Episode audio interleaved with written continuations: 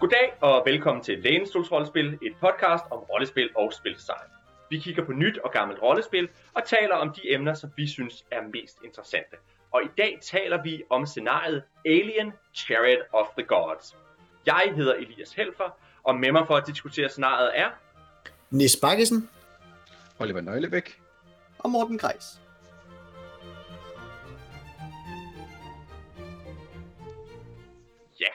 Og øh, jeg vil lige starte med en spoiler warning. Det her er som sagt et scenarie, og øh, vi har tænkt os at spoile i bund. Vi holder ingenting hemmeligt, hvis du synes, det kunne være interessant at snakke om. Så hvis du tænker, at du kunne, det kunne være relevant for dig at spille det her scenarie, så kan det godt være, at du skal slukke nu og gemme det her afsnit. Øh, der er nogle hemmeligheder, som man kan spoile. Jeg tænker ikke, det nødvendigvis vil ødelægge scenariet, hvis man har hørt med, men det vil klart være federe at spille det, uden at have hørt det her og jeg kan se, at Morten nikker. Den anden ting, vi også skal sige, det er, at vi er jo stadigvæk i coronatider, og det vil sige, at vi er rykket online her. Så hvis lydkvaliteten er anderledes end I plejer, så er det derfor. Og med det sagt, øh, Morten, vil du ikke lige sige lidt om, hvor kommer det her scenarie fra? Jo, det her scenarie her, det er udgivet af Free League, og det er udgivet i 2019, så vi er jo ikke så langt tilbage i tid denne her gang. Men hvis vi virkelig skal kigge på det her scenarie sådan historisk set, så skal vi jo virkelig tilbage til 1870'erne først og fremmest, hvor Madame Blavatsky jo begynder udviklingen af teosofien og får udgivet hendes teosofiske værker, der hermed præsenterer konceptet om, at intelligente væsener fra det ydre rum kommer til jorden og fordrer menneskeheden og dets øh, civilisation. Den, øh, og det er relevant og interessant, fordi det bærer over til, at det inspirerer jo blandt andet øh, H.P. Lovecraft, som jo er yderst belæst inden for okulte værker og lignende for at skrive sin gyshistorie. Så da han skriver The Mountains of Madness, øh, bruger han det til at ligesom, skabe de her væsener, der har grundlagt menneskeheden og civilisationen, som bliver oversat til øh, fransk og inspirerer til det her sådan, super okulte værk The Morning of the Magicians, som, en, øh, som bliver et bærende fransk værk for øh, okkultisme i de, det, øh, midten af det 20. århundrede. Det inspirerer øh, Erik von Däniken, der på det her tidspunkt er en lettere falderet hotelmanager, der sidder i fængsel for bedrag øh, af forskellige art. Øh, og han udgiver nu Chariot of the Gods, hvor han jo postulerer den her idé om, at øh, væsener fra det ydre rum i en fjern øjtid er kommet til jorden og har civiliseret menneskeheden. Og den bagvedliggende idé ligger jo øh, i, dels i Alien, den første Alien-film fra 1979, da vi, øh, eller The Star Beast, som, den, som, som så siden bliver filmatiseret som, øh, som Alien, da vi har The Space Jockey, det her sådan kæmpe store forstenede væsen, der sidder ved et eller andet maskineri, øh, i Alien-film, og aldrig rigtig bliver forklaret, hvad er, før vi når frem til øh, filmene Prometheus og Alien Covenant, der tager, hvad skal jeg sige, mindre grad Alien-aspektet op, men langt mere ideen om øh, avancerede aliens, der kommer til jorden og civiliserer menneskeheden, skaber menneskeheden og, og ligesom lader dem komme til, og i 2019, da Free League så afsøger, at de har fået licensen til Alien og laver det første Alien-rollespil, officielt officielle Alien-rollespil siden 1991, hvor Leading Edge havde licensen og udgav det Alien-rollespil, så beslutter de jo så for at navngive et, øh, deres første store scenarieudgivelse, der følger med Alien-rollespillet øh, for Chariot of the Gods, som jo så refererer fint tilbage til Erik von Däniken, og således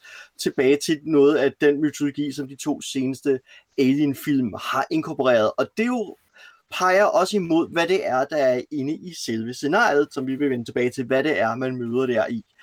Øhm, grunden til, at vi tager scenariet og ikke så meget øh, reglerne og diskuterer selve Alien rollespillets regler, det er fordi, at det her system her bygger på øh, Free Leagues Mutant Year Zero, eller Year Zero Engine, som vi kender fra Tales from the Loop og Coriolis, så man kan roligt til de to episoder, hvis man har den overordnede fornemmelse for regelsystemet, og så er der nogle tweaks som altid i det her system her, den her gang, hvor de har indført en panikmekanik, øh, hvor man opbygger panikterninger, indtil ting går virkelig galt for ens karakter.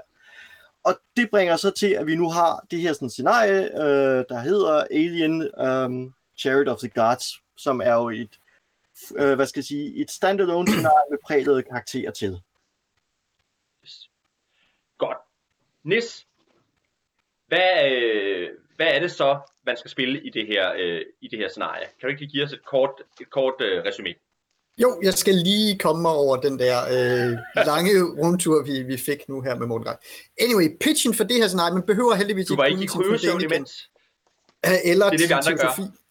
Ja, øhm, for at kunne nyde det her scenarie. Det her er lavet som øh, den nemme og, øh, og forståelige tilgang til, øh, til Alien-universet og Alien-rollespillet, i den forstand, at det er, øh, det er for det første lavet øh, det er som et one-shot-scenarie med prægenererede karakterer, så der er ikke noget med, at man ligesom skal ind og, og lave sine egne karakterer, eller have sådan et, et langt kampagne-idé eller noget.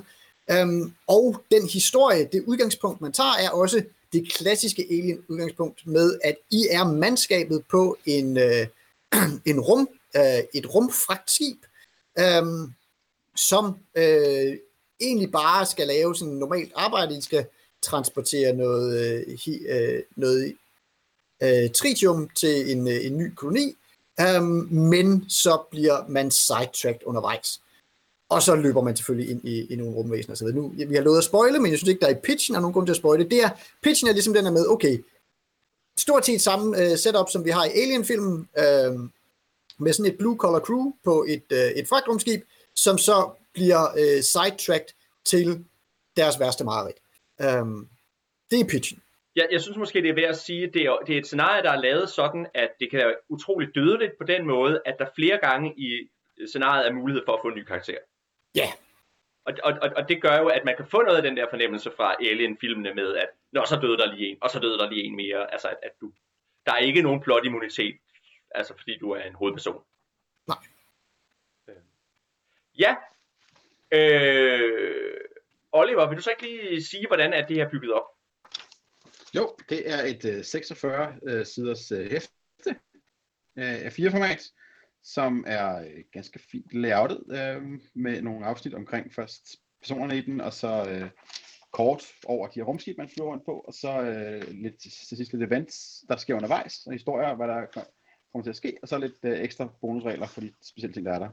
Øhm, det er jo en af de dejlige ting, hvor at de har lavet de, øh, det øh, hæfteklammede øh, hæfte, så de midterste sider er kortene, så man bare kan hive dem ud af hæftet og bruge dem på bordet, når man spiller. Det er jo altid et dejligt øh, tilføjelse her. Og det er jo holdt i den her sorte øh, øh stil med, med lys tekst, som er rigtig øh, vel stemningsfuld og alien-inspireret. Ja, og så har den jo ramt noget af den grønne grafik, som man jo ser på monitoren i særligt de Alien-filmene. Ja. Øh, den træder, optræder også på kort og andre steder rundt om i teksten.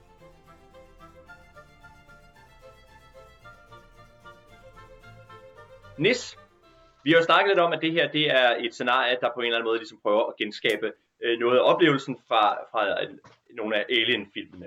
Øh, kan du ikke lige snakke lidt om, hvordan er det, den rammer den fornemmelse? Uh, jamen altså for det første, så oplægget er, som jeg allerede var inde på i pitchen, det er det, er det helt klassiske oplæg. Så, så vi har, hvad hedder det, øhm, og, og de konflikter, der er i spillet, de handler også enormt meget om, om de klassiske alien-konflikter. Det vil sige, vi har som udgangspunkt øh, et, øh, et crew, der øh, mestendels er, hvad hedder det, øhm, øh, er de her blue-collar workers, som, øh, som, som bare er, er, er fragtarbejdere for, øh, for det her skib. De er in it for the money øh, i en eller anden større eller, øh, eller mindre grad. Så er der øh, en corporate interesse, som øh, så er der en af karaktererne, som ligesom sådan er øh, corporate øh, håndelangeren, eller ham, der ligesom har, hvad hedder det, øh, har det overordnede perspektiv også ligesom er, er ligesom placeret et andet sted på, på rangstigen, og er lidt mere white, white collar worker, men stadigvæk jo ansat, og stadigvæk øh, ikke, ikke sådan en, der sådan kan call the shots øh, i, i den grad, eller i hvert fald ikke, ikke en, der kan se sig selv isoleret fra situationen, selvom han måske til hverdag vil, ville føle. Så, så, øh, og det er ligesom de, de sædvanlige spændinger. Og så, øh, så de har deres øh, normale hverdag, som de, som de forventer at skulle ud i, men så kommer der den her øh, øh, sidemission, øh, fordi der pludselig kommer en besked fra via, via computeren, Mother, som repræsenterer Øh, det, det store korp og de rigtige corporate interests, som siger, hey, vi har faktisk i virkeligheden, I troede, I lå i hypersøvn, øhm, og skulle frem til den her koloni, men nej, nu har vi afbrudt det, og I, det viser sig, at I er et andet sted, og man er vildt forvirret over, øh, over, hvad der sker der, øh, og pludselig finder man ud af, at øh, øh, ikke så langt fra en, der hænger der et andet, øh, andet rumskib, som åbenbart er, øh, ikke er så godt, og hvad foregår der derover og computeren siger, at vi skal derover undersøge det, øh, det rumskib. Øh, så det er jo sådan et, et, et, et, et setup, der ligner enormt meget det, vi, vi ser i Alien.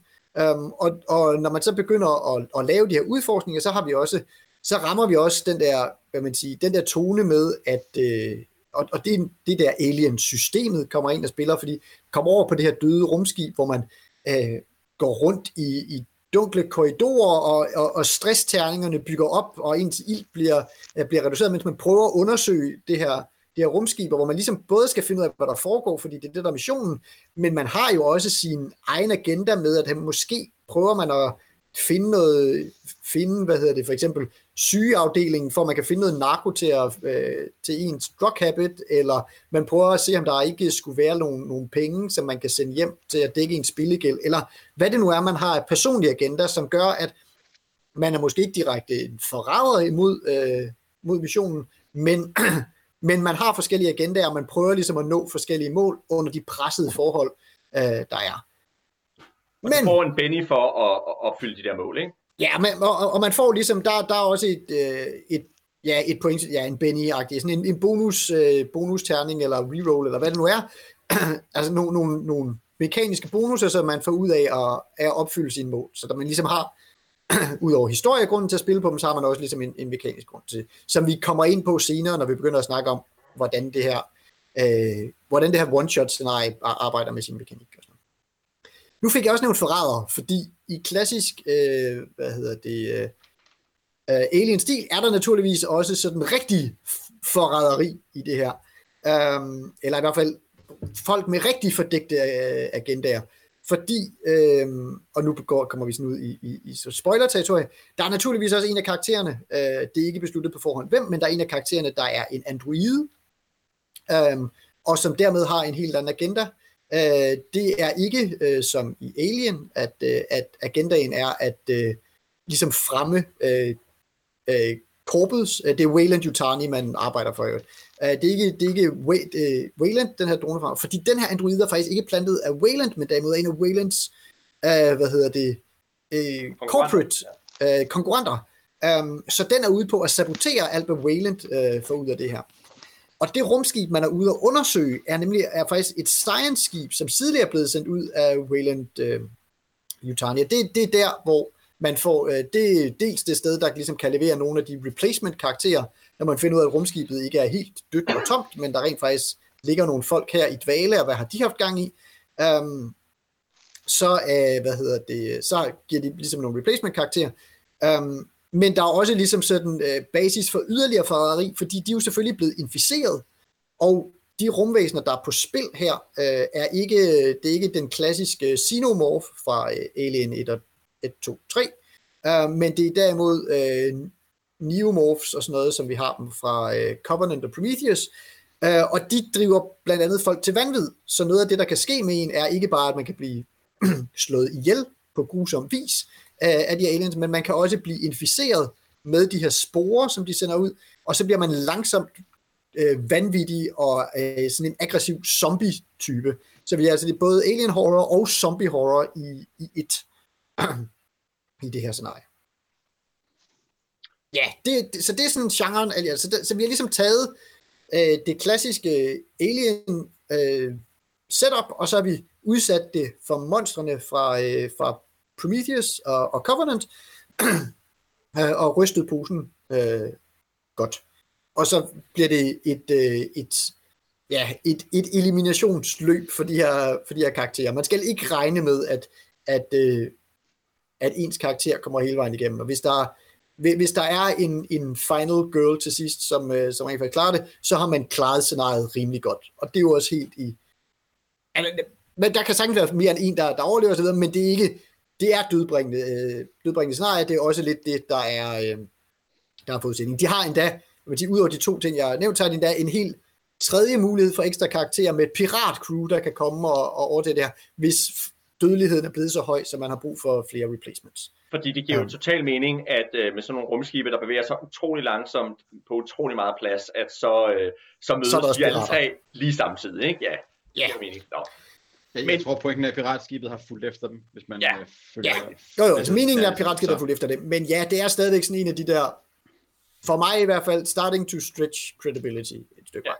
Fordi du, er, du sagde jo før vi gik i gang, at, at den rammer ikke rigtig din uh, alien fanboyism. Øh, ja, altså det der, der, er sådan, der er to dele, der gør, at det rammer lidt ved siden af. Øh, jeg tror måske, den, den, øh, hvis, hvis vi tager den vigtigste, eller for mig vigtigste først, så er det måske, at jeg synes, at Alien-historierne er meget enkle historier i virkeligheden. Øh, den, den klassiske Alien, den har, øh, den har to øh, agendaer. Det at vi har vores, øh, vores arbejdere, og så har vi det onde corporation, som, eller i hvert fald øh, kyniske corporation, som vil noget andet. Og, øh, og der er, der er, på det kyniske corporation side, der er computeren, der ligesom har nogle directives, og der er den her, hvad hedder det, androide, som øh, i hemmelighed ligesom også skal enforce dem, uanset hvad der er godt for mandskabet. Og så har vi mandskabet, der i første omgang sådan er okay med at følge, øh, følge corporate og, og måske tjene deres bonus, eller i hvert fald ikke risikere at, at tabe øh, øh deres, deres lovede løn, men som senere her finder ud af, at hov, det er faktisk deres eget liv, der er på spil, og måske er det ikke, øh, måske skulle de prøve at hytte deres eget skin i stedet for. Um, og det er sådan en meget, meget, øh, og så, øh, øh, det er sådan en meget enkelt konflikt, um, øh, og så man jeg forklare. Men her, i det her, der er der ligesom lag på lag på lag af forræderi, um, som både bliver sådan lidt en, for mig, det er, sådan, det er svært at holde styr på, men der, og der er også nogle steder, hvor jeg bare sådan ligesom ikke kan forstå, hvorfor, øh, hvad hedder det, hvorfor er, er der det her lag af kompleksitet? For eksempel, så er der sådan lidt, allerede helt fra starten ved corporate-fyren øh, i scenariet godt, at det her rumskib ikke skal hen til en koloni, men skal hen til en, øh, hvad hedder det, øh, skal hen til det her science-skib. Den agenda har han fået at vide helt fra starten. Hvorfor har, altså, hvorfor behøvede det være en hemmelighed? Øhm, og hvorfor har, har corporate, har, har Wayland Yutani bestemt sig for at bruge et øh, øh, ja, sådan halv dårligt forberedt øh, øh, fragtmandskab øh, med dyr øh, tritium i lasten til at løse den her mission, når de allerede vidste det på forhånd. Når det ikke, altså i Alien-filmen, der er det jo sådan lidt en, når vi fløj der ud af, og så blev vi pludselig, fik, var der et, øh, et signal, som gjorde, at vi blev redirected. Men i det her, der har vi løjet for vores mandskab, redirected dem selv, så kommer de derud, øh, og kommer, i, øh, og kommer i yderligere, hvad man siger, i yderligere problemer, som vi ikke havde, havde regnet med. Og det er fint nok det der med, at man kommer i yderligere problemer, men det er mere sådan et, hvorfor behøver der være det der indledende lag af misdirection fra Wayland Yutani, for eksempel? Altså, der kan man jo se fra Aliens, de kunne sagtens have, man kunne sagtens have sat nogle mariner eller nogle rescue øh, operations eller sådan noget, og sagt, hey, der, der er vist noget med nogle, der, der, vi har et science-skib her, der, der er kommet i uføre, tag lige ud og kig på det. Og hov, det var kommet rigtig meget mere i uføre, end Wayland Yutani. Altså, at der er ligesom nogle lag der, hvor jeg synes, de bare har gjort det øh, for kompliceret. Ja, og der tror jeg, der er to ting, der, der spiller ind der. Ikke? Og den første er, øh, hvis vi rigtig vil genskabe den der alien-fornemmelse, så, så er det at sende folk ind i noget, de ikke, de ikke ved, hvad det er. Øh, på den anden side, hvis nu man sender alle ind i noget, de ikke ved, hvad det er, altså de har ligesom brug for, at der er en, der er øh, der driver dem ind i det der på en eller anden måde. Ikke? Altså, der, der er en af spillerne, der har lyst til at gå derind. Øh, så jeg tror, det, det er den der, at de ligesom øh, ikke rigtig, øh, hvad hedder sådan noget, de nok ikke har stolt helt nok på spillerne til bare at sige, at vi, vi, øh, vi, der er ikke nogen, der behøver at vide, hvad der, er, der foregår. Øh, det kunne i hvert fald være en forklaring på, hvorfor de har gjort det på, på den måde. Ikke?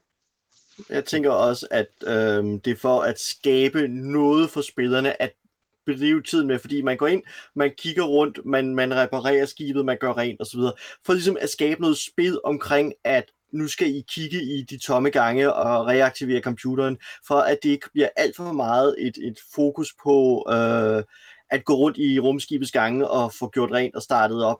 At man så derfor giver noget, noget, spillerne noget at spille henover og skabe, hvad skal jeg sige, mistanker til hinanden, fordi at hvis alle opfører sig sært, så er det sværere at spotte den egentlige forræder. Og det tror jeg også spiller lidt over i, øh, at man oversætter den type historie til rollespil, hvor der, ligesom, hvor der er et behov for, at alle kan få lov til at være hovedperson på en eller anden måde, at alle får lov at være forræderen. Så, så, så scenariet også et eller andet sted forsøger at, at give alle noget spændende at, at gøre, så at sige.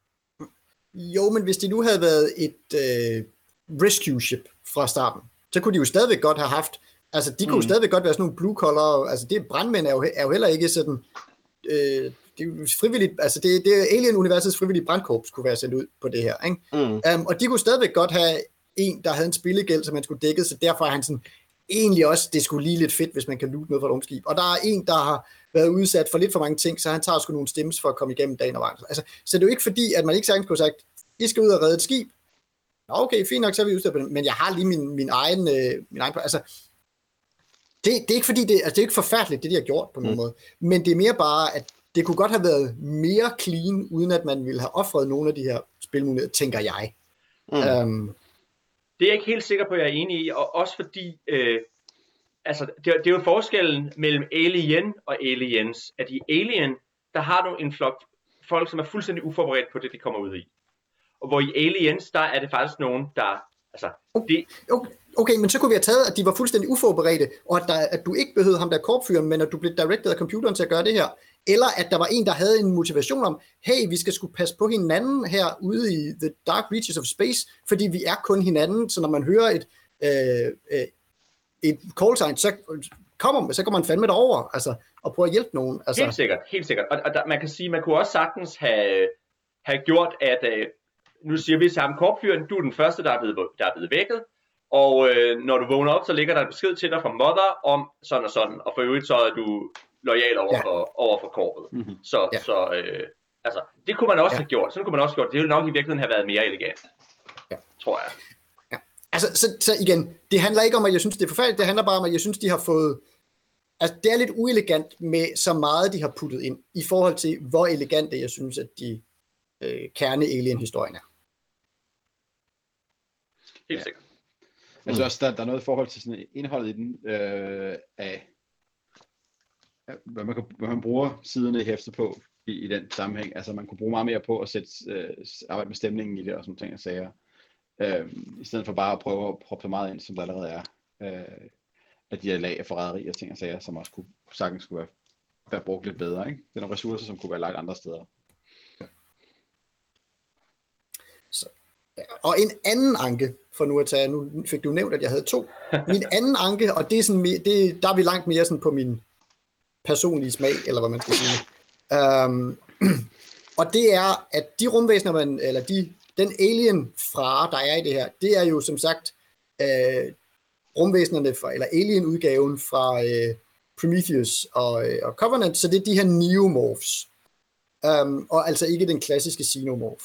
Og der må jeg nok sige, at jeg bare er mere charmeret af den, eller jeg har ja, mere nostalgi for den klassiske xenomorph, og, jeg blev, og, og der blev jeg bare sådan måske bare lidt overrasket over, hvor, hvor lidt jeg blev tændt af at, at se de her øh, Prometheus-rumvæsener. Øh, og, og, næsten, og, og hvis det er for at ramme sådan en, øh, et overraskelseselement at tænke, okay, alle kender den klasse, altså hvis man har valgt at ville spille Alien, så ved man godt, hvad en xenomorph er, og derfor vil man ikke, altså så snart man ser et æg, så tænker man, nej, yes, vi er endelig, for, altså, øh, altså man ved allerede, hvad der skal foregå, man kan ikke blive overrasket længere, at så kan man måske lidt nemmere blive overrasket over, øh, over de der øh, neomorphs øh, og, øh, og bloodbusters og alle de her ting.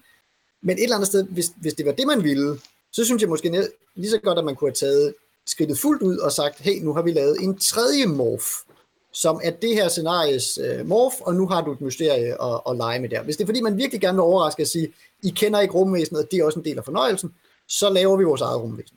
Hvilket de um, også lidt har, har gjort med de Abominations, som ikke er ja, en del af de men som vi så har tilføjet her. Ikke? Jo, der er allerede ja. et lag af, af, af, af nyskabelse i den, øhm, mm. i forhold til, og det er sådan, Nå, men hvad så, ja, så, de, så simpelthen alle tre stole på en gang. Ja. ja, fordi det er også der, jeg, altså, for, dels var det der, jeg blev skuffet over scenariet, det var den der med, at det første store alien-scenarie, og der er ingen aliens i scenariet, um, det, det var jeg sådan først og fremmest ret skuffet, for at sige det mildt, øh, der. Og sekundært, så synes jeg også, det bliver lidt ro. Altså, jeg kan godt se pointen med at sige, at det øjeblik, man tager fat i Covenant og bruger den, så åbner de døren for at sige, at alle mulige variant aliens skal eksistere, og så det scenarie så også går hen og gør og siger, se, nu kan vi i virkeligheden blive ved med, at det er jo alien-varianter. Men jeg synes, at det udvander konceptet et eller andet sted, at, at fordi de andre varianter forbliver bare blegekopier af det monster, der ligesom er gået hen og blevet et arketypisk filmmonster, og et af filmhistoriens største skurke, så at sige, at nu er det bare sådan, jamen, nu er det bare endnu en spin-off på det, ikke? Her kommer den røde, her kommer den blå, her kommer den grønne alien. Åh, oh, men, um, men, ja. men noget af det er jo også, at, at, at vi gerne vil have, at spillerne skal blive overrasket og også være på, hvad hedder sådan noget, på, på gyngende grund. Altså, øh, og, og, og der kan man sige, nu snakkede vi jo for eksempel om, vi snakkede for nyligt om, øh, om øh, Dungeon Crawl Classics, hvor man ruller varianter af monstrene, for at de ikke skal bare være, nå jamen det er jo bare en goblin, det ved vi hvordan det er. Og jeg tænker, der vil der ikke være noget, der vil være mere antiklimaktisk, end man siger, åh, oh, fedt, en xenomorph, nu ved jeg, hvad jeg skal gøre. Altså, åh, oh, hvad for syre, hvad og syreblod. Altså, altså. Point, pointen er jo netop, at jeg spiller Alien, fordi jeg vil spille Alien. Hvis jeg ville se uh, rummonstre, uh, soldat, mm. altså soldater i hårdkort kamp med, med rummonstre, så ville jeg jo spille et af de mange andre sci-fi rollespil, der har et, et Alien-klon-scenarie, fordi uh, næsten alle sci-fi rollespil har på et eller andet tidspunkt udgivet et, en klon af Alien med deres egne monstre, og dem kan jeg jo så spille uh, fuldstændig ubesværet. Men når jeg netop sætter mig ned og siger, at nu vil jeg spille Alien, så er det netop fordi jeg vil spille Alien, så at sige, og, og godt vil have et, et møde med en xenomorph, så at sige. Yeah. I hvert fald i rollespillet, ikke i virkeligheden. Men, øhm, så, så derfor bliver jeg, bliver jeg jo skuffet af, bliver, så derfor er jo netop min reaktion er, jeg bliver skuffet, når jeg ser det her. Men, men i virkeligheden tænker jeg, når man ser på de fire første oprindelige Alien-film, så er de alle fire meget, meget forskellige. Og de har, som jeg husker det også alle sammen, er der fire, eller, eller er der kun tre? Ah, der er fire. Der er fire. Øh, der er fire. Og de har alle, tre, alle fire meget forskellige varianter af, af, af xenomorfen. Og det, det handler jo også om, at man kunne ikke bare genskabe den første Alien-film, fordi spændingen ville være gået af det, fordi nu ved vi, hvad den der er for en. Så vi er nødt til, for at, og det er også det, det her det er sådan en horrorfortælling, så vi er nødt til at gøre folk usikre på, hvad det er, der er op og ned. Og derfor er vi også nødt til at variere, hvad det er, truslen er. Øh, og der synes jeg, de klarer det rigtig godt i filmen. Vi kan diskutere, om de gør det godt her. Det er jeg ikke nødvendigvis sikker på, jeg synes. Men jeg kan godt forstå, at de ikke bare tager en vanilje smags xenomorph og siger, nu er det bare den samme, som vi har set før på en eller anden måde. Fordi der, de skal gøre et eller andet for, at vi får den der, åh, oh, oh, hvad foregår der fornemmelse. Synes, tænker jeg. Ja. ja, altså det vil jeg så sige, det kommer an på, hvad for en slags rollespil man gerne vil have. Fordi det der vil være fordelen ved, at det var den klassiske xenomorph, det er, at så kan jeg spille med. Så kan jeg, så kan jeg med vilje gøre de ting, der er øh, dumme eller uhensigtsmæssige, øh, som jeg ved ligesom øh, bringer den i spil, og hvor, og hvor vi kan pingpong. Jeg kan også øh, jeg kan også meget nemmere beskrive de forfærdelige ting, der kommer til at ske med mig, når jeg står over for den, og den borer, hvad hedder det, sin hale igennem mig, eller den svinger op i en krog, og den, dens øh, mund kommer ud, og, og slimen drømmer. Altså, fordi jeg, jeg, vi kender alle, øh, alle scenerne, og jeg kan få lov til at, at beskrive dem. Men det er jo forskellen på, hvordan øh, et story game eller et indie-spil og et tra- traditionelt rollespil laver genre-emulation, ikke? Og det her, det er tydeligvis i, en, i den traditionelle side af spektret, ikke? Jo. Jo, jo. Men, altså, men, det, men det er jo bare for at sige, at man kan, man kan sagtens få en masse ud af øh, at lave det andet der. Og jeg vil sige, selv i selv i traditionelt rollespil kan du godt få noget ud af at vide, hvad, at, at lade spillerne vide, hvad de spiller op imod.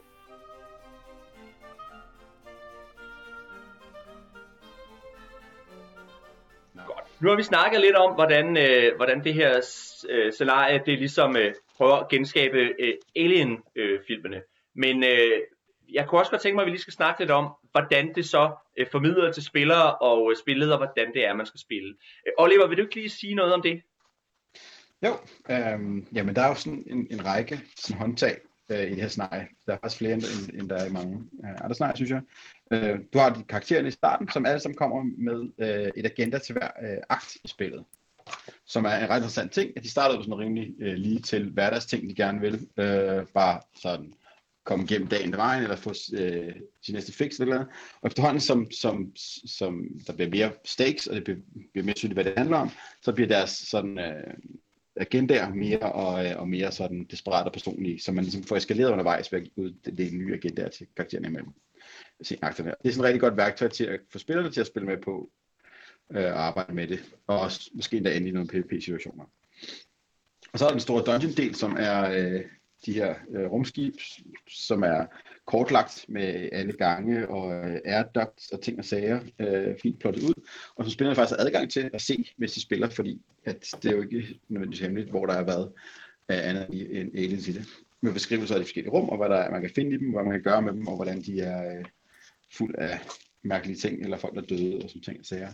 Og så er der en, øh, en, en liste af events, øh, som er, der er mandatory og optional, altså øh, faste og, øh, og tilvalgsscener, man kan smide ind undervejs i, i løbet af historien, for ligesom at skubbe historien i gang. Og så synes jeg selv, at der er der ikke rigtig en slutning øh, på det, men der er ligesom mulighed for at vælge, om man vil have piratskibet dukke op eller ej, og på det tidspunkt, så synes man ligesom, det er, det, det er noget, et klimaks øh, og, og, og countdown på, øh, på reaktoren er, øh, er der, og så springer der en rumskib i luften. Men, men hvilket rumskib springer i luften, er jo også lidt spændende. ja. Og, og, og om det er det, der slutter, øh, eller om man lige skal ud i, øh, i Escape Shuttlen og slås med en alien mere, er jo også en mulighed. Um, så, så det er meget sådan en, et fast uh, spark af sted ud over stepperne i en, i en fast ramme af det rumskib, og så må man ligesom selv som, som spilleder arbejde med at, uh, og, og få det rammet ind til en, en god fortælling for spillerne. Om, altså, jeg synes nu egentlig, altså der vil jeg godt sige, jeg synes egentlig, de rammer det meget godt ind med, at de i hvert fald tydeliggør den der treakters ting, både på, både på spilledersiden og på mm. spillersiden med, med dine agendaer og så videre. Så man ved godt ligesom, hvor, hvor ting bygger hen, og, øhm, og de giver også nogle, okay, nu laver vi, nu laver vi dungeon crawling-agtigt rollespil med at undersøge ja. det slukkede skib. Så tænder vi skibet igen, så har vi noget mere diplomatisk øh, intrigespil, og så begynder øh, rumvæsenerne at komme i gang, og så er det sådan ligesom øh, horror-flugt øh, amok mod øh, og, og alle mand for, for themselves, eller, eller sådan sidste mand i båden er, har tabt. Um, altså, så, så jeg synes egentlig, at ja, ja, man, man, det er sådan lidt uvist, hvor det kommer til at slutte henne, fordi hvad sker der i spillet? Ting. Jeg siger ikke en dårlig ting, jeg siger bare, at, at det, jeg synes faktisk, det er faktisk lidt positivt, at man ikke er låst fast på en slutning. Ja. Um, det er ligesom antaget, at rumskibet springer i luften, men self-destruct. Fordi et, men, men udover det, så, hvordan det sker der, så er det, så er det meget op til spilleren, og det, det synes jeg egentlig er rigtig rart, at man ikke er, bundet i den ende, men i starten er man mere sådan låst fast og sendt afsted i en rigtig retning. Ja, scenariet starter med at skubbe os i en retning, og stille og som vi kommer længere og længere frem, så udvider den her sådan, retningsangivelse så, og bliver mere og mere åben. Uh, og noget af det, jeg rigtig godt kunne lide, som du også var inde på, det er det der med, at man som spiller ved hver, uh, ved hver ny akt, så får du et opdateret agenda, så du et eller andet sted bliver ligesom mindet om at sige, okay, hvad vil du gerne spille hen imod, som jo så binder sig an til deres uh, story point, plot point ting, med at hvis du så også opnår det, får du point, du kan bruge senere i spillet og sådan nogle ting. Ja. Som, som jeg synes et eller andet sted er en, en, en ret sjov mekanik at få med ind i, uh, i et scenarie. Ja, for det lægger noget af drivkraften på, på dramaet over i spillernes hænder, så det er ikke kun spillederen, der sidder og skal prøve at skubbe dem mod hinanden med ja. eksterne faktorer, men de også selv går i face på hinanden. Ikke? Og det synes mm. jeg er, er enormt ja. rart at have det værktøj. Mm.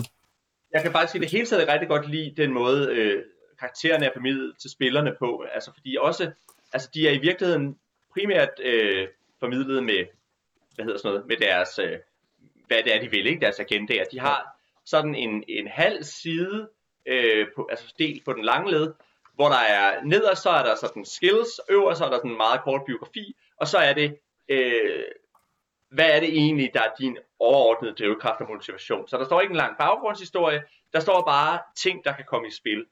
Det synes jeg for det første er meget true også til, til den måde Alien-filmene fungerer på, at, at karaktererne er typisk, altså hvad, hvad karaktererne laver uden for filmen er sekundært til, hvad de, hvordan de er på øh, i scenariet. Ikke?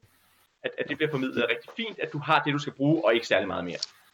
Det er også nemt at hoppe ned i. Altså det, når, når din karakter bliver reddet midt over af en xenomorph, så kan du nemt hoppe ind i næste karakter, ja. øh, efter du har skimmet den der halve side, du får udleveret på den person, og så altså spille med ind, uden at du skal som opbygge øh, et dybt til karakteren, for det er der ikke. Der er bare en rigtig god stereotyp, du kan spille ind i, øh, ja. med lidt, som er lidt slidt og god.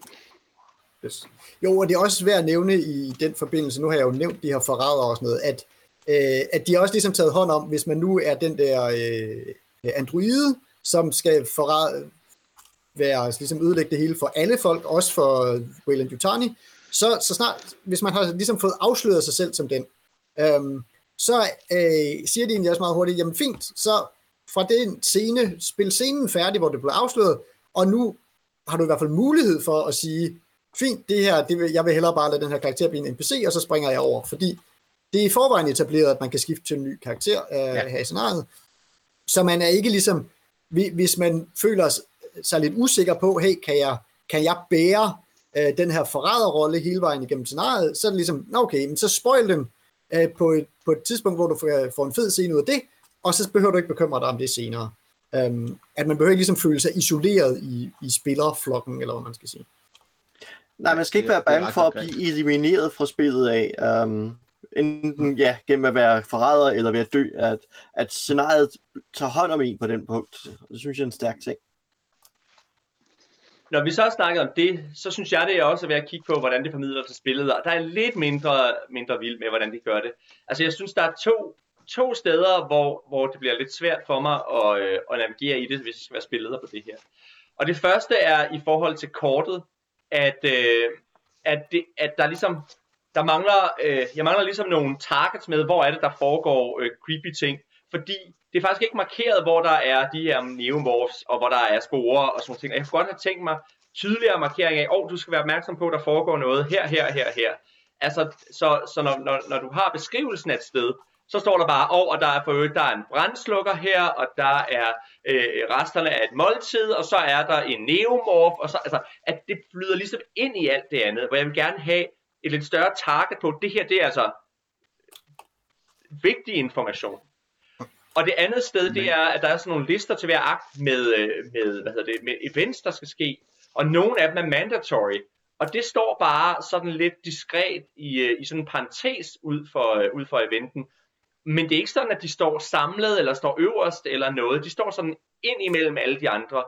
Øh, og det synes jeg er lidt mærkeligt. Altså nogle af dem kan man vælge at tage, og nogle af dem skal man tage. Men det man skal tage er ikke særligt fremhævet, eller står ikke på sin egen liste eller noget af det. De står bare ind imellem alle de andre events.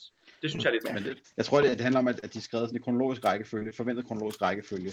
Og når du ligesom øh, er kørt igennem, når du den næste mandatory scene, så er det simpelthen et, et checkmark, du laver, og så dem, der ligger før den, er ikke super relevante længere. Så det, så det så ligesom, du kan følge progression i historien gennem den rækkefølge, du står i. Og jo, man kunne godt skrive mandatory større, men jeg synes ikke, det er super øh, problematisk, at det, at det står som del af overskriften. Okay, jeg havde faktisk ikke, det havde jeg faktisk ikke opfattet det sådan, at, at, det, at de, de var i kronologisk rækkefølge. Øh, men det kan godt være, det kan godt være, at det er det, der er, er, er, er finten, og jeg bare ikke har set, at de nødvendigvis må komme i kronologisk rækkefølge. Altså ikke, altså ikke tvunget med kronologi, men det virker som en meget logisk kronologi, at tingene sker i den rækkefølge. Og ja. man ikke behøver at smide mandatory eller uh, optional scener ind, men de, de står der, hvor de er relevante og lige og sige, hov, den der scene kan de smide ind her, så tager vi den. Um, mens man hopper fra mandatory til mandatory. Ja, øhm, altså jeg har lidt samme indtryk, at og jeg tror, at for mig er det to ting, der nok spiller ind i det. Det ene er, at det her det er en type scenarie, som, øh, som udgiver og forfatter ikke har nogen erfaring med at skrive før. Det her er basalt set deres første forsøg på at lave eller et, et cinematic scenarie, og særligt et i publiceret form. Så, så de har ikke rigtig nogen erfaring med at lave det her endnu. Øhm, som kommer i vejen for dem. Og så, hvad skal jeg sige, så minder det her tekstmæssigt mig også på mange måder om ret mange Call of Cthulhu-scenarier, øh, og en visse andre scenarier, hvor man som GM er nødt til at sætte sig ned og afkode teksten, og det, og det er vældig irriterende, at man ikke bare kan spille fra bogen af, men, men det er en tekst, hvor man er nødt til et eller andet sted at sætte sig ned med en, med en, en øh, overstregningspen og fremhæve afsnit eller sidde til noter, og det, det er jo også noget, jeg ville gøre, før jeg spillede scenarier som det her. Det vil være at sætte mig ned og afkode teksten og strukturere den efter den måde, som jeg har behov for at spille den på. Um, og det er ikke en generel svaghed ved mange scenarietekster, at man er nødt til at afkode dem for at kunne spille dem. Ja.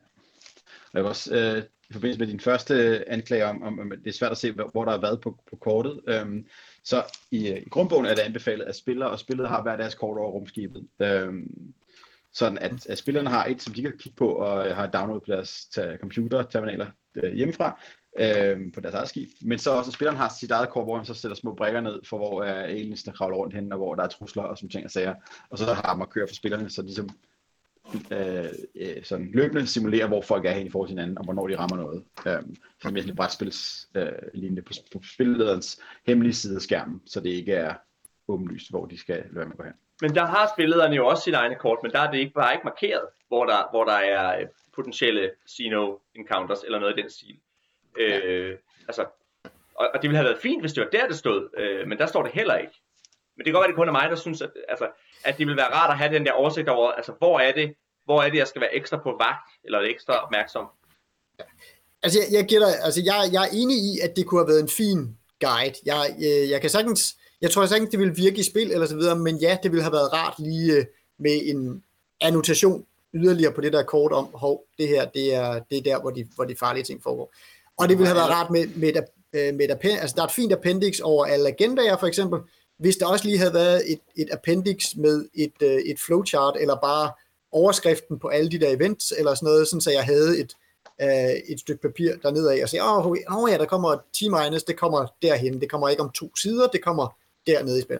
Det ville have været fedt, men jeg synes, det, det er ikke sådan, altså, det er sådan nogle ting, der lige ville have taget det notch op, det er ikke noget, jeg synes, det er forfærdeligt ikke at have. Øhm, men altså, det er da klart sådan et scenarie, man skal lige have læst det hele igennem, og så lige en gang mere for, for at være klar.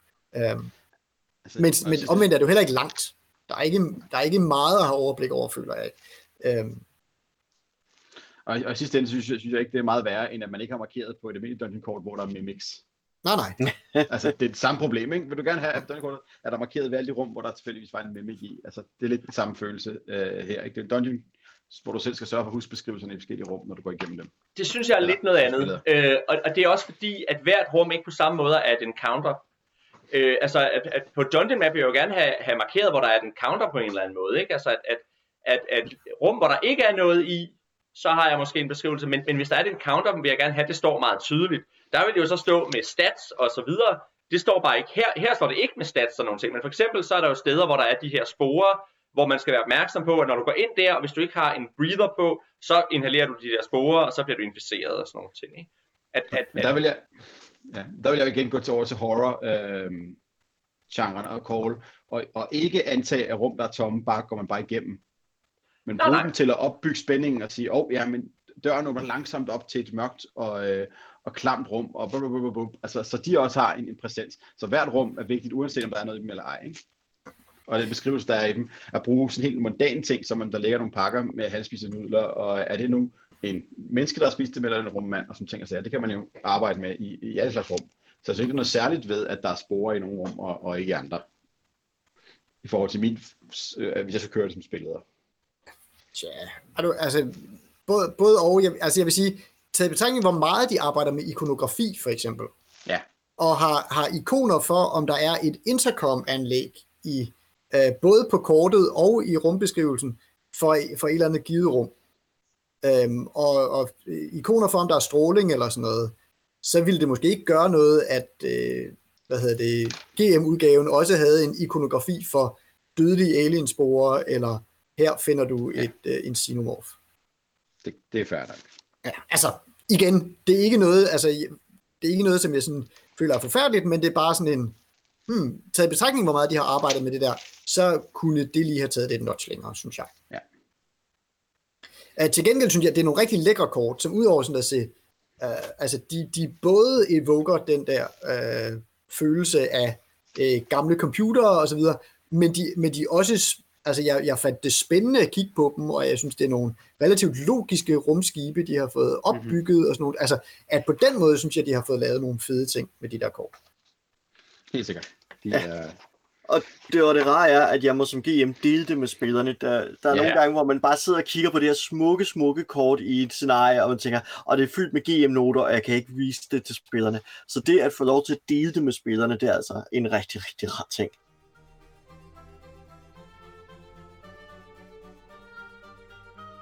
Men Morten, nu har du jo et par gange nævnt det her med øh, den type scenarie, det er. Og, øh, mm. og der har du nogle, øh, nogle holdninger eller nogle, nogle tanker om, hvad der, hvad der er specielt ved den her form for scenarie. Så vil du ikke lige prøve at sige lidt om det? Jo, det vil jeg gerne. Det, øh, og det var lidt grunden til, at jeg foreslog, vi to kiggede på det, var, at jeg synes, at det her er et spændende ting at sammenligne med de konscenarier, som vi jo har en mangeårig tradition for at skrive her i Danmark. På fastervader og VikingCon og Kontor og andre konner, så bliver der skrevet nogle rigtig, rigtig spændende standalone scenarier, hvor man jo har, en, altså der udforsker genre og mediet, og laver færdigheder og karakterer, bygger en arkstruktur op osv men kommercielt set, så er det noget, der er meget, meget lidt af. Det findes næsten ikke. Og derfor synes jeg, det var spændende, da der lige pludselig kom et rollespil, der sagde, vi vil gerne udgive denne her type scenarier som en del af vores produktlinje. Øh, denne her type af cinematic øh, scenarier, som de kalder dem, som er one-shots, afrundet med en aktstruktur, færdiglavede karakterer, der er integreret i plottet. Øhm, fordi hvis, man, hvis der følger færdiglavede karakterer med, så er det typisk bare øh, Joe og Jane, øh, Doe, øh, som man bare initierer, hvor man har lyst til. Øh, men for en gang skyld er der karakterer, som er, er stærkt integreret, og hvis baggrund og eller agenda i hvert fald passer med, med det plot, man spiller, så på den måde, så har vi øh, noget, der ligger meget tæt op af, af en klassisk dansk scenariestruktur, hvilket jeg synes er spændende. Og særligt også fordi, at det er jo en, en form for paralleludvikling sammenlignet med, hvordan vi på Faster eller Weekendcon og andre koner har bygget på skuldrene af hinanden og bygget på hinandens erfaringer, fordi at alle scenarier kan vi jo downloade via for eksempel alexandria.dk, hvor vi jo kan læse hinandens erfaringer. Så kommer der noget her udefra, som ikke har den erfaring. Og jeg føler også lidt, at noget af den kritik, vi har rettet mod det, øh, hvis vi ser bort fra Prometheus Covenant øh, designvalgene, at noget af kritikken, vi har valgt at rette imod det, er den manglende erfaring at sige, jamen, vi kan se med øh, med det vi ved allerede om scenarieskrivning, øhm, hvordan man kan gøre det her så meget bedre. Øh, og derfor synes jeg, det er spændende at kigge på scenariet og sige, men hvad gør det så af nye spændende ting, som vi måske ikke har tænkt så meget over? Og en af de ting, jeg godt kunne lide der, som jeg også nævnte lidt tidligere, det var, at man som karakter øh, med sin, altså, at et, der er masser af mulighed for at opdatere sin karakter undervejs, hver gang den dør, men også det, at man får opdateret sin hemmelige agenda og løbende gennem spillet som er, er ja, nogle af de ting, jeg synes har været spændende at kigge på. Om, altså det, det er i hvert fald helt sikkert, at, at noget af min kritik, øh, også med hensyn til, den, øh, til det, jeg beskrev som den overlæssede historie, kommer der også fra, øh, fra netop min erfaring, hvor jeg måske også der bare, hvad man siger, i hvert fald i det format, har en forventning om, hey, spillerne spiller mere med på det her, og du kan godt, øh, hvad man siger, du kan godt have en forventning om, at spillerne kender deres genre og respekterer dem og spiller inden for dem, og at, øh, hvad hedder det, og at hvis man bliver øh, for forræderen, så, øh, så, kan, øh, så kan en spiller godt håndtere den rolle, og skal ikke nødvendigvis have, altså det er fint nok, at, at de her leverer en, øh, en måde at komme ud af den på, hvis, øh, hvis man ikke vil det osv., men, men hvor nogle af de der mange lag, som jeg lidt brokket mig over, måske også er kommet netop for det der med, hey, vi ved ikke helt, hvordan spillerne vil komme til at tilgå det her med, øhm, så når man kommer fra den anden skole der, hvor vi jo ikke, ikke bare har lært at lave scenarierne, men vi har også lært at spille dem, øhm, så har jeg måske en fornemmelse af, hey, jeg kunne godt, øh, jeg ville måske nok have ønsket mig sådan en lidt mere puristisk, på, en, altså at det er der mit ønske om en lidt mere puristisk historie kommer af, fordi jeg ved, hey, den kunne sagtens holde hele vejen, øh, hele vejen. Ja. Um, men er der ikke også det... noget med spilkultur der, ikke? At det, det, at, at det er skrevet, det er også skrevet, øh, til en bestemt spilkultur, og måske også forsøger at ramme flere spilkulturer, ikke? At, at, at det er at, at, at der er også noget med at ramme laveste fællesnævner, eller, eller at, at en af de ting, vi også har i den her danske tradition, er, at udover at vi har en kultur for at skrive scenarier, så har vi også en kultur for at læse, forstå og spille scenarier, hvor, hvor man bedre kan, altså man kan i højere grad afhænge af, at de folk, der skal spille et, et scenarie på festival, de har nogle, nogle færdigheder i at spille på en bestemt måde hvor her er der ligesom lagt an på nogle folk, der har nogle andre færdigheder. Eller som ligesom ja. er, er måske øhm, ikke er så vant til det der med at spille med på en genre, for eksempel. Mm. Ja, for scenariet strander jo et, et sjovt sted med, med sin baggrund på det punkt, fordi at jeg tror nok forfatteren, uden at kigge nærmere efter, Andrew E.C. Gasker, hvis nok er amerikaner, men forladet er jo svenskere, så det vil sige, at øh, spillet er jo også udviklet i, øh, i en hybrid mellem et, et svensk forlag og en amerikansk forfatter, som jo har hver deres baggrund for, hvordan man bygger sådan noget her op. Øh, og nu ved jeg ikke, som sagt, hvor meget Andrew Gasker her er bevandret i amerikanske kon- og, og kon derovre. Um, men, men jeg synes det er også, at det, den stiller sig, hvad skal jeg sige, på det punkt et, et hvad skal jeg sige, det er svært for, for mig i hvert fald at vurdere, hvor meget den er målrettet skrevet til et for eksempel svensk publikum, et amerikansk publikum, eller man har forsøgt at skrive til et bredt internationalt publikum. Det, det slår mig som ret internationalt minded, ikke? fordi du har noget, noget, noget reelt øh, sådan spilmæssigt incitament for spillerne til at spille deres agenda ud, selvom det er øh, nogle, der vil være kontra mod deres karakterinteresser, som er tit en udfordring i amerikansk øh, stil, der er den der character øh, advocacy, hvor man gerne vil som spiller være på samme side som sin karakter, og sørge for karakteren, bruge sin egen kompetence som spiller til at, at holde karakteren live, ikke? som ikke er nødvendigvis en ting i Alien, der vil være særlig godt. Øh, særligt kombineret med, at man ved, hvad for nogle aliens man er op mod, hvis man har set filmene.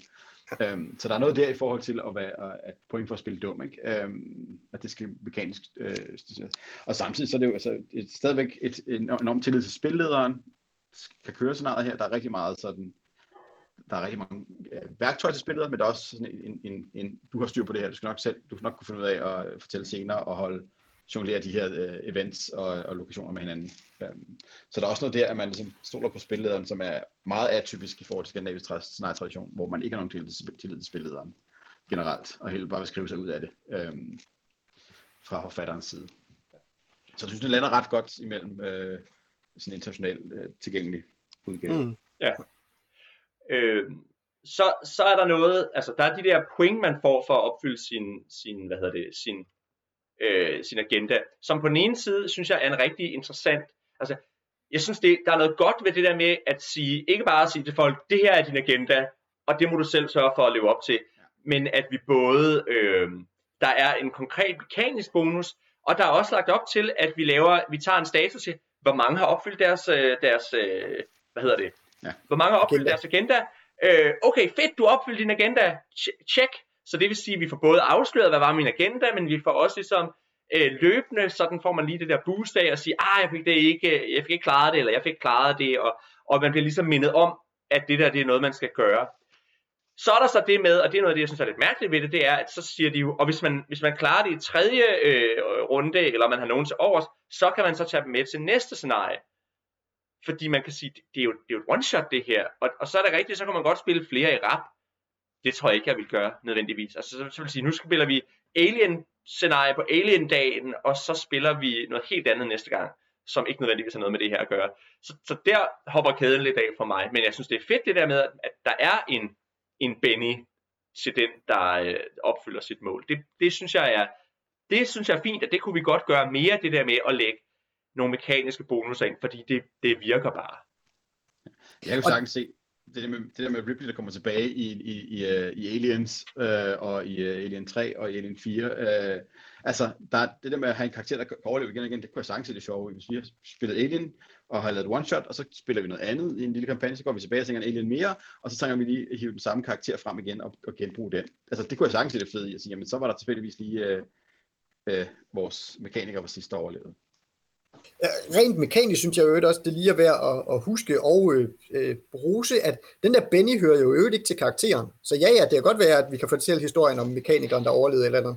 Men hvis du har tjent, hvis du har spillet din karakter, som skulle have sit fix, øh, og fandt sit fix, men blev nakket af, en, øh, af et rumvæsen øh, undervejs, øh, fordi nu gjorde du ikke, som han, altså nu spillede du ham, du ham jo dumt, sådan som du skulle, så, har det, så er det dig som spiller, der har den her Benny. Øh, så du har ikke, hvad man siger, vi har ikke naret dig til at ofre din karakter for en eller anden bonus. Nej, nej, vi har faktisk belønnet dig for at sige, yes, du gjorde præcis det, vi gerne ville have, og vi fik en fed dødsscene ud af det, og nu, den næste karakter, du har, kan du få lov til at fortælle noget, noget godt med her. Og tilsvarende med, hvad man siger, vil det story point også bære over til, selv hvis vores næste alien-scenarie øh, overhovedet ikke har noget med de her folk at gøre, øh, selv hvis nogen af dem overlevede, kan det være, at din karakter gjorde, du har stadigvæk din Benny til at, at, at gøre noget sjovt. Det, og det synes jeg er en, sjov måde at lave noget, øh, noget kontinuitet i et cinematisk, øh, hvad man siger, i en cinematisk øh, scenariestil. Um, og i virkeligheden ja, kunne jeg næsten se sådan et eller andet øh, meta, altså nu er der jo, der er jo så mange af de her Free League-spil, så man kunne næsten lave det som sådan en eller anden meta-mekanik med at sige, fint, øh, vi gider ikke spille Alien mere, fordi det her det var one-shot Alien scenarie, men nu skal vi til at spille noget, øh, hvad hedder det, Tales from the Loop om, øh, om nogle detektivbørn, og du øh, øh, var sej sidst, så du får lige en Benny til din øh, karakter i det Tales from the Loop one-shot, vi kører. Og så er der en eller anden, der vinder det, og så i vores øh, Fantasy øh, Forbidden Land spin-off er der en anden, der har noget carryover der. Ja, og, og i det hele taget, altså man kan sige, at det er der, hvor jeg bliver lidt, i virkeligheden er lidt ærgerlig over, at de så har lavet et Alien-rollespil, fordi jeg synes, det kunne være sjovt, hvis man så i stedet for havde haft et, et Free League Cinematic System på en eller anden måde, ikke? Hvor, hvor, øh, hvor man laver survival horror spil måske, eller sådan noget i den, noget i den stil. Og så øh, skal det ikke nødvendigvis være Alien, og, og så tager man de der øh, story points med sig. Fordi man kan sige, hvor mange gange har vi egentlig lyst til at spille Alien? Det er jeg ikke, altså, øh, det, det kunne være min, min, min anke imod det. Ikke? Øh, Men, øh, men jeg synes bestemt, det er interessant det der med at kunne tage og få en ressource, man tager med, med næste gang, selvom man spiller en helt anden karakter. Altså, jeg, jeg vil så sige, jeg kan godt forstå, at de har lavet et Alien-rollespil, og har ligesom har benyttet det, alt det genrekendskab og, og genrekonventioner til at lave øh, noget, der er rent teknisk er lækkert om, om det. Ikke? Altså, hvor øh, altså de her mekanikker, der er omkring øh, stress og øh, ens iltbeholdning osv., det kan godt være, de, de er lidt brunke osv., men de i hvert fald de rammer noget meget rent i, i Alien, hvor at hvis man gjorde det til mere generelle survival horror mekanikker, øhm, så tror jeg godt, at jeg kunne, hvad man sige, du vil, det vil tage dig lidt længere tid at pitche ting til mig i hvert fald, og det vil tage dig lidt længere tid at finde det. Så, øh, så selvom jeg sagtens kunne forestille mig det her metaspil, så kan jeg sagtens forstå, at de har lavet Alien-rollespil, det vil jeg sige. Jo, helt sikkert, og, og vi har jo også snakket om, da vi snakkede om, øh, øh, ikke Primetime, jo Primetime Adventures tror jeg det var, hvor vi snakkede om det der med, at det kan være sværere at sælge folk på et generisk rollespil, eller på sådan et, et, et meta-rollespil, end på et, et rollespil, der, der emulerer et eller andet konkret. Så, så helt sikkert på den, på den fasong kan jeg godt forstå, at de har lavet det alien rollespil. Det er slet ikke det. Det er mere, hvis man skulle lave den der med at lave en stribe af one-shots, så er jeg ikke sikker på, hvor mange gange jeg har lyst til at spille Alien one-shottet. Mm. Altså, øh, Nej, det bliver jo spændende at se, for nu har de jo annonceret til, til efteråret, at der kommer Destroyer of Gods, uh, som så handler om Colonial Marines, så det bliver interessant nok, jo. Så det er så to til det her? Uh, en form for toer, ja. Og der, der kan jeg så se, at det er Larry Hurtado, som vi skal ud og se, og øh, omkring den tidlige kamp mellem, øh, mellem kristne og øh, det romerske imperium. Ja, lige præcis. altså ligesom for den har jeg, referencen. Ja, lige præcis. Men Destroy of Gods har jeg stået inde på en bogreol, så det, den skal jeg nok uh, have læst op på til den tid. Bonnet. Sådan, Morten. Jeg vil bare sige, at de har de her tre typer af, altså det er jo meget fokuseret uh, system i det her. Du kan enten spille uh, dine uh, rumtrokker, du kan spille dine rummariner, eller du kan spille kolonister ned på en planet. Og det er det, du kan spille i det her. Uh, så der kommer nok et scenarie til hver af de tre typer, hvis de følger sådan en fornuftig udgivelsesplan. Og det synes jeg egentlig er meget charmerende i forhold til at prøve at simulere alle slags mennesker i rummet. Altså siger, man, vi ved godt, at nogle tre mennesker, der bliver spist aliens, det er de her tre slags. uh, og dem kan jeg få lov til at spille, fordi resten, det gider vi sgu ikke prøve at uh, lægge arbejde i. Uh, hvilket jeg synes er enormt rart, at de ikke har prøvet at folde universet ud overhovedet i den her, øh, men bare opsummeret det, der virker. Mm. Ja, man kan også sige, det, det er jo ikke, altså, det er jo et, et, det er jo et scenarie, hvor, hvor man skal forvente, at ens karakter bliver spist, så man har måske heller ikke behov for at, at have meget uh, nitty-gritty detaljegrad omkring dem, fordi de skal, de skal overleve i halvanden time max, ikke? Jo. Mine forældre blev slået ihjel af aliens. det er godt nyt.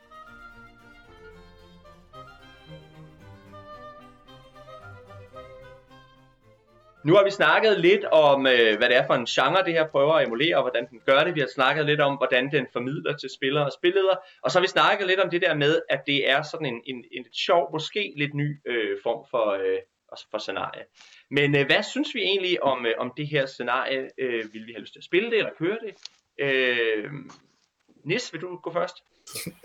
Okay, øh, jamen altså, nu, jeg har jo allerede brokket mig øh, lidt, så det kan jeg jo, jeg jo forestille, øh, forestille, den, forestille fortsætte i den, øh, øh, den rille. Og sige, øh, opbygningen, jeg kan godt lide øh, strukturen med, okay, vi har en, en eventstruktur, og vi har noget dungeon exploration osv., så sådan formatet, de har valgt at lave øh, scenariet i, og ideen med agenda og sådan noget, det er spot on, det kunne jeg sagtens øh, have lyst til at spille.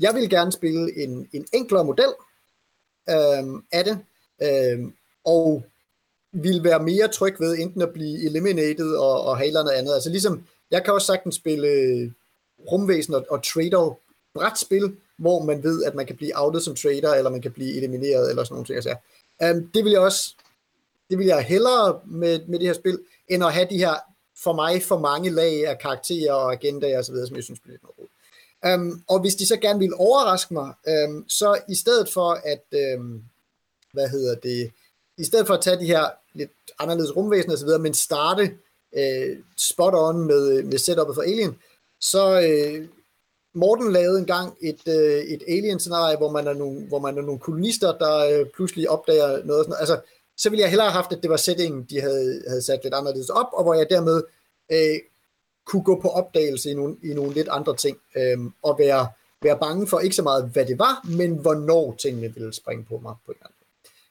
um, Så øh, jeg synes, formatet, der har de ramt noget rigtigt.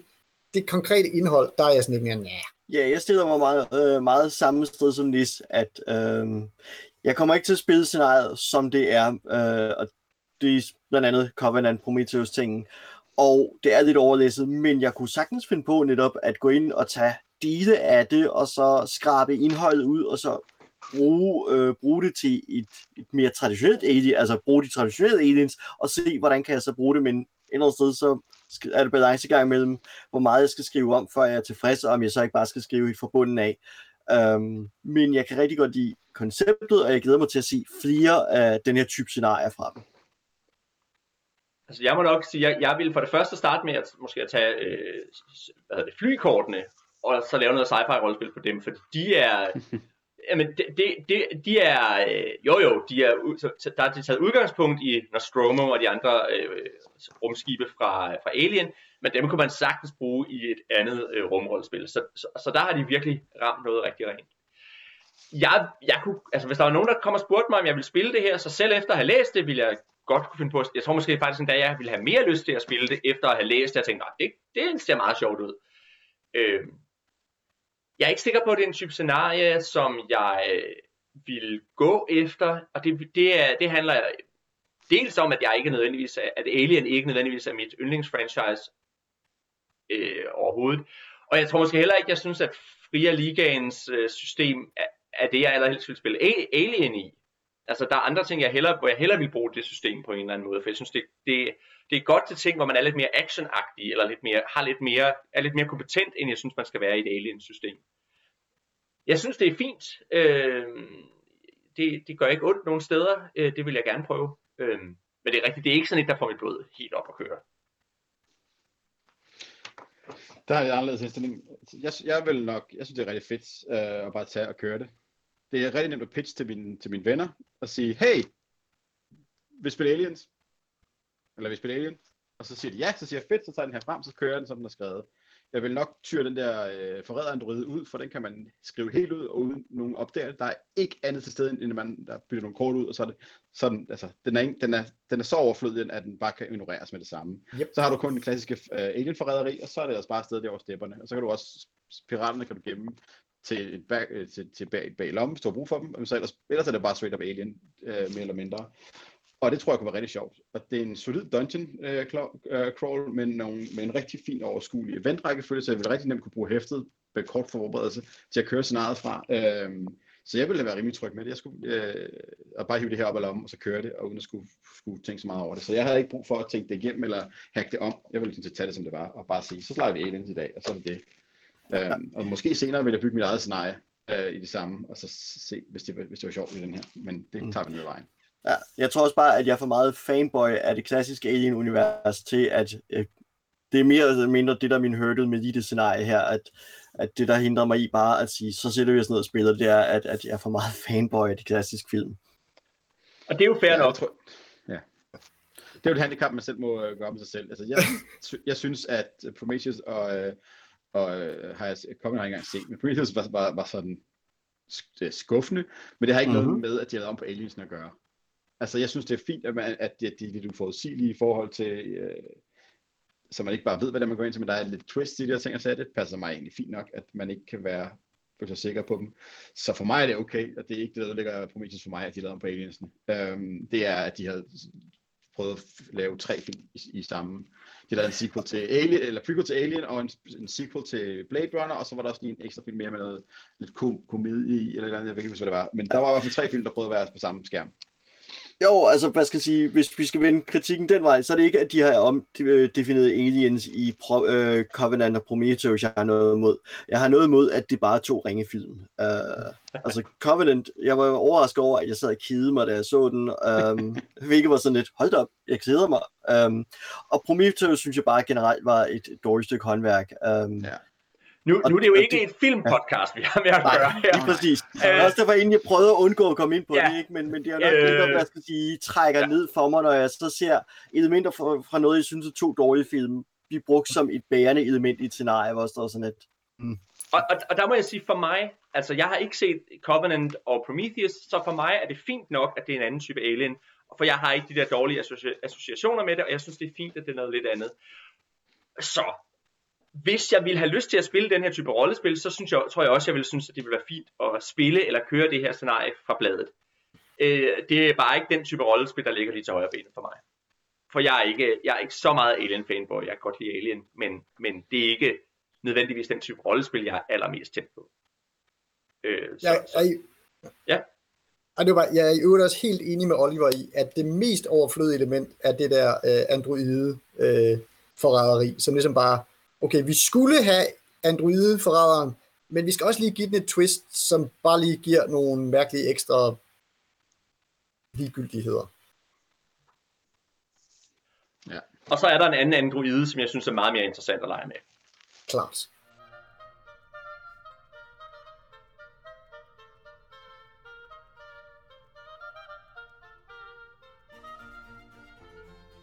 Det var alt for den her gang. Hvis du gerne vil kommentere på dagens afsnit, eller hvis du bare gerne vil sige hej til os, så kan du finde os på Lænestolsrollespil. Øh, du kan også finde os på Facebook, hvor vi er Lænestolsrollespil, eller du kan skrive til os på kontakt snabelag lænestolsrollespil.dk. Vi er, Lise Bakkesen, Oliver Nøglebæk. Morten Greis. og Elias Helfer. Tak for denne gang, og vi håber, I vil lytte med næste gang, hvor vi... Øh... Håber lidt, der er en besked fra en mother, vi lige skal tjekke.